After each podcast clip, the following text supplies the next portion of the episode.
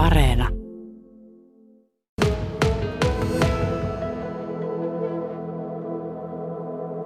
Tässä on lippurivistö, jossa on 18 lippua tangossa, eli 18 maata on täällä, tulee tänne mukaan. Ja viimeisimmät tulivat tuota, viime yönä ja olivat unohtaneet sukset tikkurilla asemalle. Kyllä joo, valitettavasti, mutta 18 maata saatiin, että on todella onnellinen, että näin iso porukka tulossa. Siis määrältään tämä ei ole, yhteensä on 249, kun lasketaan urheilijat, henkilöä 249 ja sitten niihin kuuluu kaikki, koko staffit ja kaikki. Niin. Millainen merkitys tällä paraurheilulla on Vuokatisportilla ja toisinpäin taas, millainen merkitys Vuokatisportilla on paraurheilulla? No molemmin puolin, että Vuokatisportille tässä on iso merkitys, koska he on kuitenkin tota maksavia asiakkaita ja me koetaan, että meillä on tärkeä tehtävä, liikunnallinen tehtävä myös tota, soveltavan liikunnan parissa. Toki ovat ulkomaalaisia keskimäärin, mutta on todella iso merkitys ja he on pitkiä aikoja Vuokatissa ja näin. Ja sitten mitä kysyit toisenpäin, niin, niin tota, myös heille on merkitys, koska Vuokatisportilla on olosuhteet järjestää järjestää nämä kilpailut. Meillä on riittävän helpot ladut heille, semmoiset, mitkä pitää olla. Ei ne mitkään helpot ole, mutta kuitenkin riittävän helpot. Ja muutenkin olosuhteet tässä yhden luukun periaatteen toiminnassa. Eli mehän ollaan tässä ihan kaikki pyörätuolille pääsee syömään, ne pyörätuolilla pääsee kisa-alueelle ja näin. Mm, tota, millaisia erityistoimia esimerkiksi koronan vuoksi ja, ja, ja muuten niin joudutaan järjestämään, kun paraurheilijat tänne tulevat kilpailemaan? No kiitoksia, joo todellakin tota, on erityisjärjestelyt covidin takia ja kiitos siitä tämä Kainuun terveysviranomaiset, jotka auttaa meitä tässä hommassa. Mehän nämä urheilijat ja ur- valmentajat ja koko staffi, myös meidän henkilökunta käy taas raskaan protokollan läpi, tämän testausprotokollan läpi, eli urheilijat testataan kotimaassaan, mahdollisesti rajalla ja sitten he vielä testataan täällä ja myös kisojen aikana uudestaan. Mm.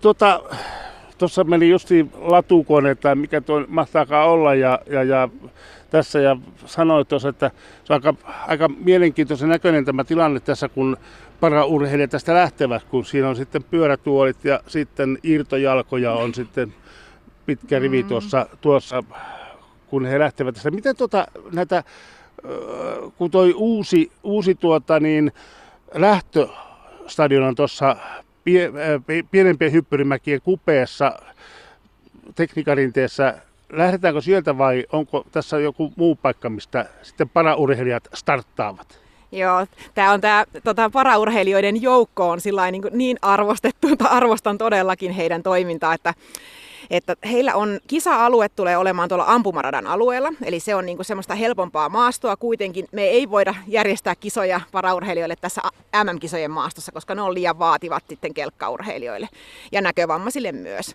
Mutta niin kuin äsken sanoit tuossa, niin meillä on, se on oikeasti sillä niin kuin, ei voi nauraa, mutta hauska tilanne kuitenkin, kun tästä lähtee, mm. niin meillä saattaa olla pyörätuolia useampia tässä lähtöpaikalla, latujen lähtöpaikalla ja myös jalkoja, koska he nousevat kelkkoihin sitten siitä niillä pienillä jalka, tota, noin puolikkaillaan sitten. Ja sitten hiihtää tuolla ja tulevat takaisin ja ottavat jalat taas ja lähtevät kävellen tästä eteenpäin. Mm. Vuokattisportilla on kokemusta näiden para-urheilukilpailun järjestämisestä. Tämä ei ole ensimmäinen kerta. Ei ole ensimmäinen kerta, että Pelkosen Jyri, meidän valmennuskeskuksen johtaja, 2007 jo rupesi neuvottelemaan näistä kisoista. Ja meillä on muun muassa ollut 2009 täällä MM-kilpailut paraurheiluun.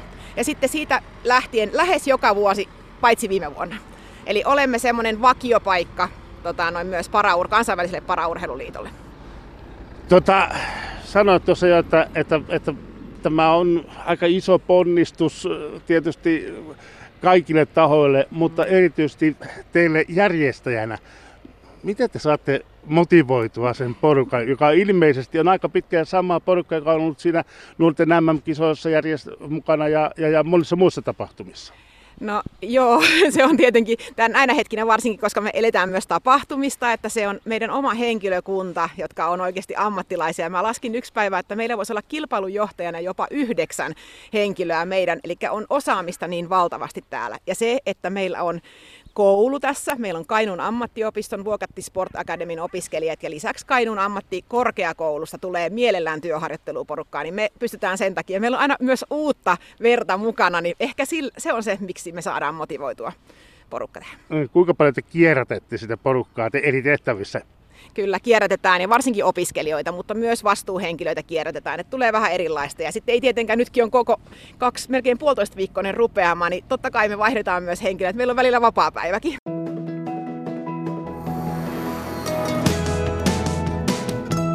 Yle Radio Suomi. Näin se maailma muuttuu nopeasti, nopealla tahdilla, kun tämä koronapirulainen meitä pitää, pitää hyppysissään, mutta täällä tosiaan Vuokatissa käydään sitten, ratkotaan sitten lopulliset mestaruudet. Täytyy muuten ihailla, tuossa on pihassa tuollainen venäläisten, Venäjän paraolympiatiimin auto ja se on kyllä niinku, se on hieno. Siis si, siinä on tuommoista, siinä on taiteilija päässyt, päässyt tekemisiin ja, ja hienoahan se olisi tuollainen näyttääkin. Itse asiassa näyttämiset tulee mieleen, että näitä kisoja ei striimata. No ei striimata nyt, siihen ei keritty tähän, tähän hätään, nyt saatiin sen verran myöhää tieto, mutta nuorten MM-kisat kyllä striimattiin. Ja lukemat on ihan hurjat, nimittäin korona on ainakin auttanut siihen, että sitä näkyvyyttä on tullut Sportille. Kyllä joo, ja just kuulin tuossa noille meidän Veikko Halonen toimitusjohtaja kävi tuossa sanomasta noin 10 000, 10 miljoonaa, anteeksi 10 miljoonaa, ihan en ymmärrä itsekään. Sen verran katsojia oli meidän nuorten MM-kisoissa sekä striimauksessa että televisioinnissa ja sehän televisoitiin useaan eri maahan. Näin. Mutta äh, nyt puhtaisi parahiihdosta. Täällä tosiaan perjantaina käystyvät kilpailut. Ja aika jännä juttu on se, että parahiihdossa ei aina välttämättä paras aika kerro voittajaa. Joo, eli meillä on täällä nyt ampumahiihdon sekä maastohiihdon kisat ja heillä on kolme eri luokkaa. Siellä on kelkkahiihtäjät, pystyhiihtäjät ja sitten näkövammaiset. Eli tämmöisillä luokilla mennään. Ja tosiaan niin kuin esimerkiksi sprintissä niin par, paras hyvitysprosentti niin lähtee ensimmäisenä. Tarkoittaa sitä, eli tota, ne kaikista eniten, eniten tota, raajarikkosin lähtee ensimmäisenä. Ja nämä, kuka nämä sitten määrittelee, niin ne on lääkäreitä, tota, ortopedejä, siis tämmöisiä, niin kuin, jotka on, ymmär, ymmärtää tästä asiasta. Eli he vuosittain on aina luokittelu ja arvioidaan se vamman laatu sekä näkövammaisilla että sitten raajarikkosilla. Mm. Mutta täällä ei, näitä luokittelijoita ei ole. No ei ole, eli nyt mennään viime vuoden luokittelulla tämän koronan takia, voidaan aina sanoa koronan takia, koska nämä luokittelijat työskentelee ympäri maailman sairaaloissa, heidän on erittäin vaikea oli päästä tänne näin, ja myös kaikki karanteenit sun muut, niin kansainvälinen paraurheiluliitto teki poikkeuksen, ja he mennään viime vuoden luokitteluilla, ja nyt jos haluaa uusi urheilija tulla mukaan, niin saa tulla. Heitä kutsutaan jääkiekkoon termeen ruukiiseilla, eli he on tota, noin kilpailun ulkopuolella sitten. Eli tänne saa myös tulla kokeilemaan vauhtia, vaikka ei ole vielä sitä luokitusprosentteja tehty. Mm. Tuota vauhtia, niin sitähän kertyy, kertoo, kertyy varmaan melkoisesti. Nämä radat, tuossa jo aiemmin kun oltiin mm. uutisia täältä yhteydessä radiolähetykseen, niin mm. silloin, silloin sanoin sitä, että, että vähän nämä ovat helpommat kuin nuo nuorten MM-kisojen radat, mutta kuinka paljon helpommat ne ovat? No on jo siinä, että puhutaan A-luokan noususta ja B-luokan noususta, nyt mennään B-luokan nousulla, eli me mennään ampumaradan maastossa, mutta jos saisin sanoa, että tervetuloa katsomaan, mutta en saa, koska katsojia emme ota, mutta he menevät oikeasti kovaa ja myös treenaavat kyllä kovemmissa maastoissa, mutta radat pitää olla kisoihin kaikille sopivat. Niin, mitä se tarkoittaa se kaikille sopivat? Onko niihin ratoihin jouduttu tekemään jotakin muutoksia sen takia, että paraurheilijat tulevat niillä hiihtämään? No on tehty muutoksia sillä tavalla, että ei nyt mitenkään isosti radikaalisti, mutta meillä on niin paljon vaihtoehtoja, että meidän Jyrki Uotila, joka on ratamestarina tässä, niin hän on muuttan, muutattanut niitä. Mennään eri suuntiin, mennään vastakkaisiin suuntiin ja my, muutama kurvi on otettu pois sillä tavalla, että ei, ei mennä. Esimerkiksi näkövammaisilla on hieman hankala, jos oikeasti on tosi kovia kurveja, niin tota, oppaan kanssa mennä. Niin, näkövammaiset tosiaan on oppaat. Onko se määritelty, että mitä sen oppaan kanssa, millaisia asioita sen kanssa, hänen kanssaan saa käydä keskustelua tuolla kilpailu edetessä?